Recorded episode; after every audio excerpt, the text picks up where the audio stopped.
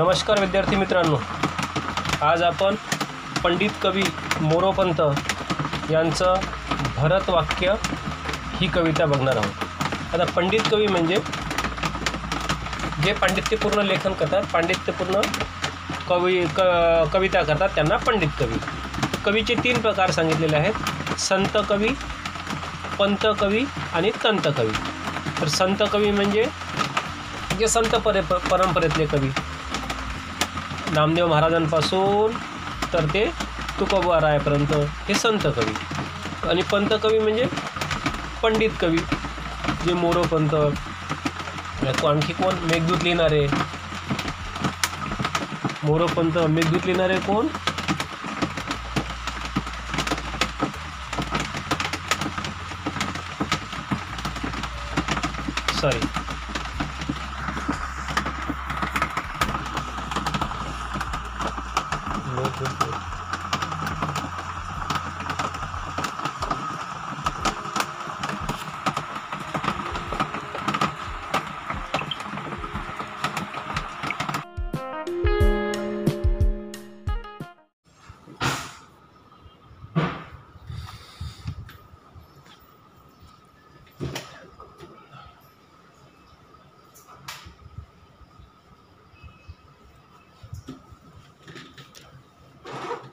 नमस्कार मित्रांनो.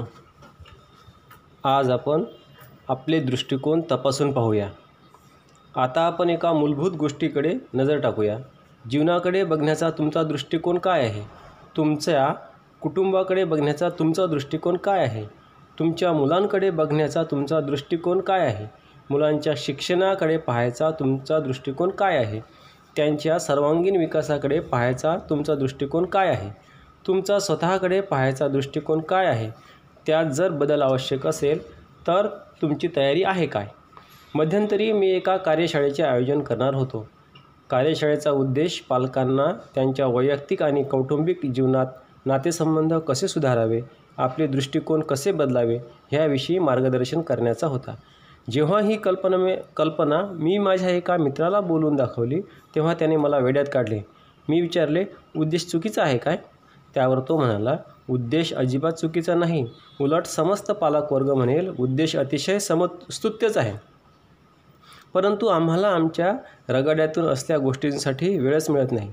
ही कार्यशाळा फुकट आहे असे जाहीर केले तर काही मोजकी डोकी जमतील तुझे तत्त्वज्ञान ऐकायला. पण ह्याला जर फी आकारली अस असेल तर मात्र पालकांच्या उपस्थितीची शंकाच आहे. त्यानंतर त्याने मला त्याचे व्यावसायिक तत्त्वज्ञान ऐकवले. ह्याच स्तुत्य हेतूवर तुला भरपूर पैसे कमवायचे असतील तर माझं ऐक. ही कार्यशाळा तरुण मुलांसाठी आयोजित कर. त्याला व्यक्तिमत्व विकासाचा मुलामा दे. त्याची फी दाम दुपटीने दुपटीने वाढव आणि मजा बघ. ज्या पालकांना असल्या कामाला वेळ मिळत नाही ते सर्वजण वेळात वेळ काढून पदरचे पैसे मोडून आपल्या मुलाला पाठवतील. अरे लेका तुझा फायदाच आहे की त्यात? मुलं तुझं तत्त्वज्ञान एका कारणे ऐकतील आणि दुसऱ्या कारणे सोडून देतील. पण काही हरकत नाही. तुझा काय तोटा होतो त्यात? तुला तर पैसेच मिळतील. आणि समजा एखादा पालक तुझ्याकडे तक्रार घेऊन आला की त्याच्या मुलामध्ये काही सुधारणा दिसत नाही तर त्यांना सांगायचं परत कार्यशाळेला पाठवा. म्हणजे तुझा दुप्पट फायदा. सत्य हे कितीही कटू असले तरी मान्य करावेच लागते. माझ्या मित्राने मला अगदी प्रामाणिकपणे समाजातील सत्य परिस्थिती सांगितली होती. आजकाल हाच दृष्टिकोन जागोजागी पाहण्यात येतो. मुलांच्यासाठी हजारो रुपयांचे खर्चिक कार्यक्रमसुद्धा आवश्यक गुंतवणूक या दृष्टीने पाहिले जातात. पण त्यासाठी आत्मपरीक्षणाच्या कार्यक्रमाला स्वतःला उपस्थित राहायला सांगितले तर वेळ नसतो. आता कदाचित मोजक्या घरात ही पद्धत चालून जाईल पण त्याचा विपरीत परिणाम मुलांवर होणारच होणारही नाही. बहुसंख्य घरात असे होईलच असे खात्रीलायकपणे सांगता येणार नाही. बऱ्याच वेळा मुलांना कार्यशाळेला पाठवून त्यांचा आत्मविश्वास बळावत नाही. न्यूनगंड जात नाही. अंगात धडाडी येत नाही. याचे कारण त्यासाठी पालकांच्या वेळेची गुंतवणूक आवश्यक असते. पालकांच्याच दृष्टिकोनात बदल आवश्यक असतो. एकदा का हा विचार मान्य झाला की पुढचे काम अतिशय सोपे जाईल. तसे बघितले तर हा विचार मान्य करणे हे सुद्धा दृष्टिकोनातील बदलाचेच लक्ष आहे. कारण हा विचार खाली मांडलेल्या एका प्रगल्भ दृष्टिकोनाचाच भाग आहे. आपण इतर कोणालाही बदलू शकत नाही. आपण फक्त स्वतःला बदलू शकतो. इतरांमध्ये छोटे बदल घडविण्यासाठी स्वतःमध्ये मोठे बदल घडवून आणावे लागतात. वरील नियमाप्रमाणे मुलांचा आत्मविश्वास बळावण्यासाठी त्यांच्यातील न्यूनगंड घालविण्यासाठी त्यांच्या अंगात धड धडाडी आणण्यासाठी व अशासारख्याच आणखी छोट्या छोट्या बदलांसाठी पालकांना स्वतःमध्ये त्याहीपेक्षा मोठे मोठे पाच बदल घडवून आणावे लागतील. हे पाचही बदल म्हणजे हाताच्या बोटासारखे आहेत. एखादे बोट नसेल तर तरीही विशेष काही बिघडत नाही असे वाटेल. परंतु पाचही बोटे असतील तर मजबूत मूठ तयार होऊ शकते. सगळ्यात पहिला बदल म्हणजे तुम्हाला तुलनात्मक धोरण टाकावे लागेल. प्रत्येकजण आपापल्या गुणदोषाने संपन्न आहे. त्याला स्वतःचे अस्तित्व आहे. तो त्याच्या परीने परिपूर्ण आहे. प्रत्येक वेळी त्याची तुलना इतरांबरोबर करणे चुकीचे आहे. तसे केल्याने मुलांचा आत्मविश्वास ढासळण्याची शक्यता जास्त असते. या बाबतीत मला माझ्या व्यवसायानिमित्त आलेला अनुभव अगदी बोलका आहे. मध्यंतरी मी माझ्या व्यवसायात नेतृत्व विकासावर कार्यशाळा घेत होतो. कार्यक्रमात प्रत्येकाला पाच मिनिटे बोलायला सांगितले होते व विषय दिला होता. मनावर आघात करून गेलेली भूतकाळातील एखादी अविस्मरणीय घटना. एकाने आपल्या आयुष्यातील घटना सांगितली व त्याच्या मनावर पालकांच्या तुलनात्मक धोरणाचा किती आघात झाला हे सांगितले. सातवीची स्कॉलरशिपची परीक्षा ब्याऐंशी टक्के मिळवून पास झाल्यावर आनंदाने घरी आईवडिलांना बातमी सांगायला गेला असताना त्याला शाबासकी मिळण्याऐवजी त्याच्या मित्रापेक्षा एक टक्का कमी मिळाला म्हणून नाराजीचे सूर ऐकावे लागले. पालकांच्या अशा वागण्यामुळे पुढच्या शिक्षणासाठी तो प्रोत्साहित नव्हता. त्याच्या मनावर झालेला आघात वयाच्या तिसाव्या वर्षीही टिकून होता. गंमत म्हणजे ह्या आघातांची पालकांना कल्पनाही नसते. कारण मुले हे दुःख पालकांकडे बोलत नाहीत. असले आघात व्यक्तिमत्व विकासाच्या कार्यशाळेने निघणे कठीण असते. काही मुलांच्या नशिबी तर असले तुलनात्मक शब्द सतत पडत असतात. बाळ्या बघ रमेशने किती चांगले चित्र काढले. असे तू पण शिक. बाळ्या बघ सुरेश नाटकात किती छान काम करतो. तू पण काहीतरी कर. बाळ्या बघ विनयने वक्तृत्व स्पर्धेत बक्षीस मिळवले. तू पण असं काही कर. बाळ्या बघ विजयीचं अभ्यासाचं टेबल किती छान लावलेलं आहे. तू असं का नाही लावत? हळूहळू बाळ्याला वाटू लागतं. सारे जग माझ्यापेक्षा अव्वल दर्जाचे आहे. माझ्यात काहीतरी कमी आहे व त्याला उगाचच न्यूनगंड येतो.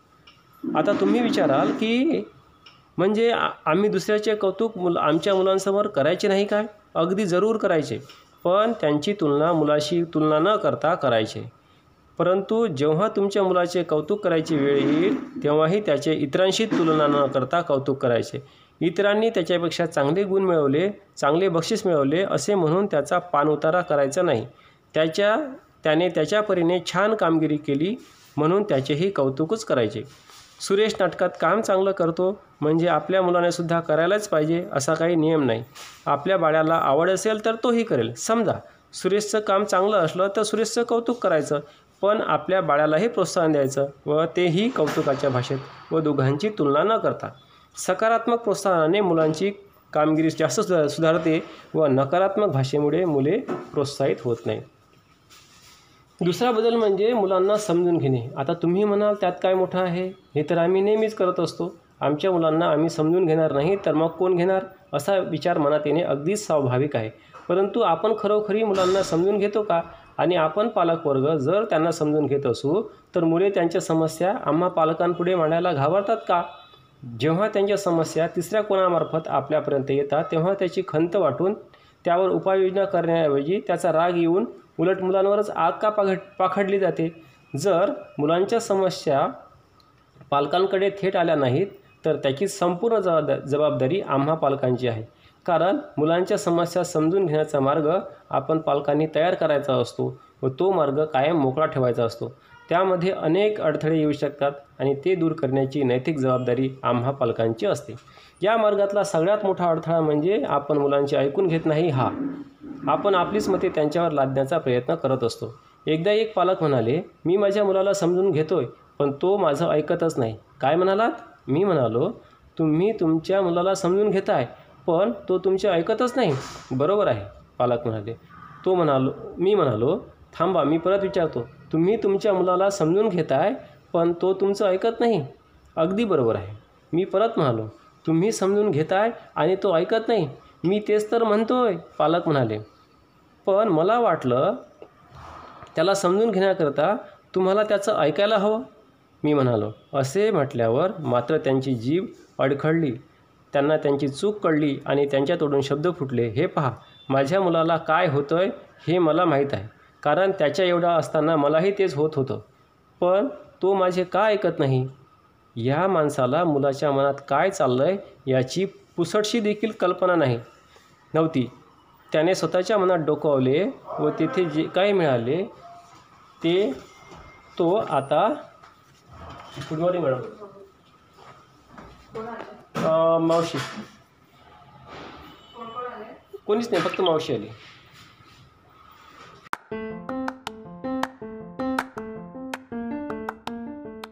नमस्कार विद्यार्थी मित्रांनो. आज आपण तुमच्या पाठ्यपुस्तकातील पाठ तेरावा. करते सुधारक कर्वे हा पाठ बघणार आहोत. आणि या पाठाचे लेखक आहेत डॉक्टर शिरीष गोपाळ देशपांडे. महर्षी कर्वे यांचे नाव समाजसेवक म्हणून चिरस्मरणीय आहेच. कर्वे यांनी आपली सर्व कार्यशक शक्ती स्त्री शिक्षणावर केंद्रित केली. महिला विद्यापीठ ही कल्पना मूर्त रूपात साकार केली. समाजासाठी केलेल्या एकूण महान कार्यासाठी महर्षी धोंडो केशव कर्वे यांना एकोणीसशे अठ्ठावन्न साली भारतरत्न हा सर्वोच्च नागरी पुरस्कार देऊन भारत सरकारने त्यांच्या कार्याचा गौरव केला. प्रस्तुत पाठात लेखकाने महर्षी कर्वे यांच्या व्यक्तिमत्वाचा आणि कार्याचा परिचय करून दिला आहे. रेडिओवर रात्रीच्या बातम्यात आले होते की भारतरत्न महर्षी धोंडो केशव कर्वे यांचे वयाचे एकशे पाचाव्या वर्षी निधन झाले.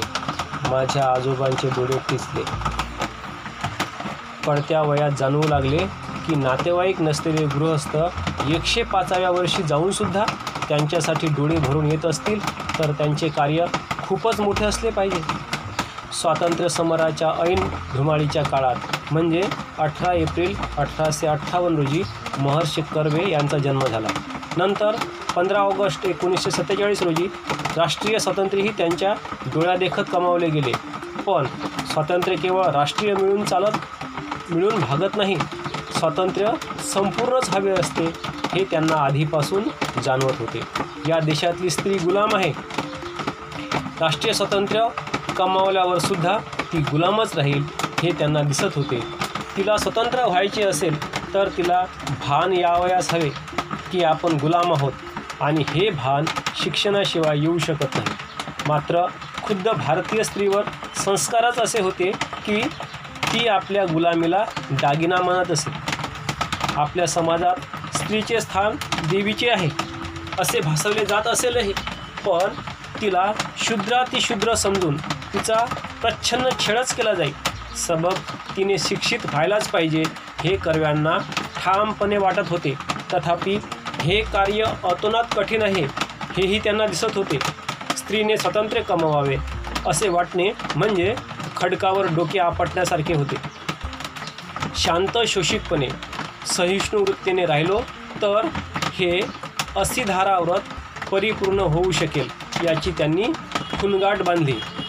सावकाश तरी हमखास हे कार्य करणे गरजेचे होते. नुसत्या अडीअडचणी येतील असे नव्हते.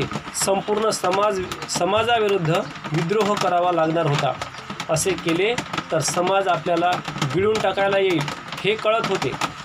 पंडिता रमाबाई यांचे जीवनचरित्र आणि ईश्वरचंद्र वि विद्यासागर यांचे जीवनकार्य यातून महर्षी कर्वे यांना हुरूप मिळाला.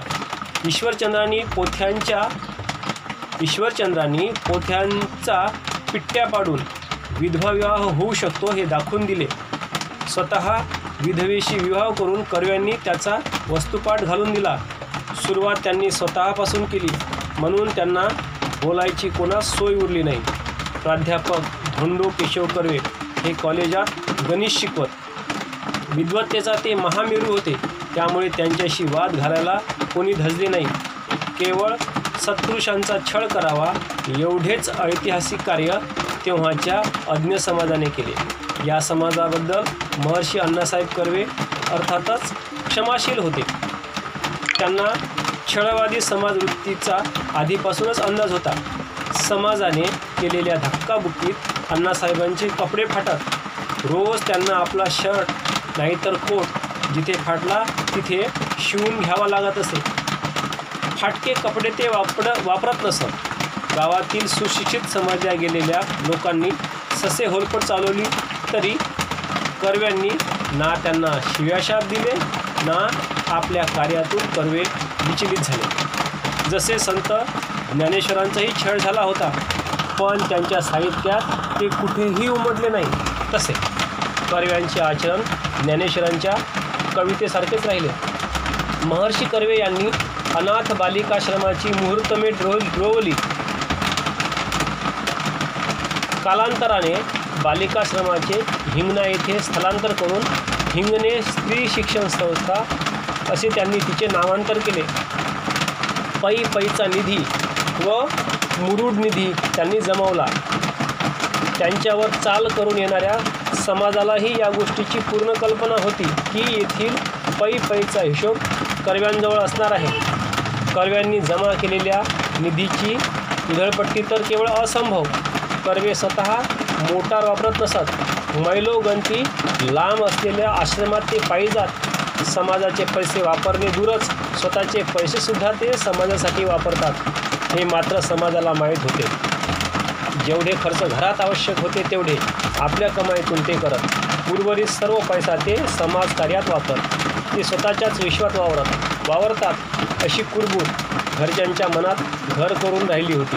वस्तुत समाज सुस्वरूप करण्याची महर्षी कर्वे यांची जिद्द होती. पण त्या जिद्दीने कुटुंबाला कुठेही प्रूव्ह केले नाही. नेमकेपणा हा गणिताचा गुणधर्म. त्यांना तेथे उपयोगी पडला. ते बोलत नसत विचार करत विचार पक्का झाला की आचरणात आणत. त्यांच्या कार्यातूनच लोकांना अंदाज येईल की त्यांच्या चित्तात काय चालले आहे. हे डावपेच नव्हते. उलट पक्षी बोलके सुधारत असण्या असण्यापेक्षा कर्ते सुधारत असणे हेच श्रेयस्कर असते. महर्षी कर्वे याजमध्ये स्थितप्रज्ञाची लक्षणे होती. जो स्वतःच्या सुखदुःखात अविचल राहतो मात्र दुसऱ्याच्या दुःखात दुःखी होतो दुसऱ्याच्या सुखात सुखी होतो तो खरा स्थितप्रज्ञ महर्षी कर्वे यांचे लक्ष केवळ समाज सुधारणेत होते. त्यांना कुणावर ऋण ठेवायचे नव्हते तसेच त्यांना कुणाच्या ऋणातही राहायचे नव्हते. कर्व्यांना कुठे जेवावे लागले तर ते पैसे काढून टाटा शेजारी ठेवून उठत आपल्यावर पैसे कोणाला खर्च करू देत नसत इतरांना सहसा न साधणारे कार्य करायचे होते महर्षी कर्वे यांना. भारताचे अर्धांग जे स्त्रिया त्याच अनपड राहिल्या तर देश अर्धांगवायू झालेल्या व्यक्तीसारखा होईल. एका बाजूला या देशाला आपण भारत माता म्हणतो सरस्वतीला आपण वाङ्मयाची जननी मानतो आणि दुसरीकडे स्त्री निरक्षर अज्ञानी ठेवतो. हा चीड आणणारा विरोधाभास त्यांना घालवायचा होता. महर्षी धोंडो केशव कर्वे यांनी जपानच्या धर्तीवर इसवी सन एकोणीसशे सोळा साली भारतातले पहिले महिला विद्यापीठ पाच स्त्रियांना दाखल करून स्थापन केले.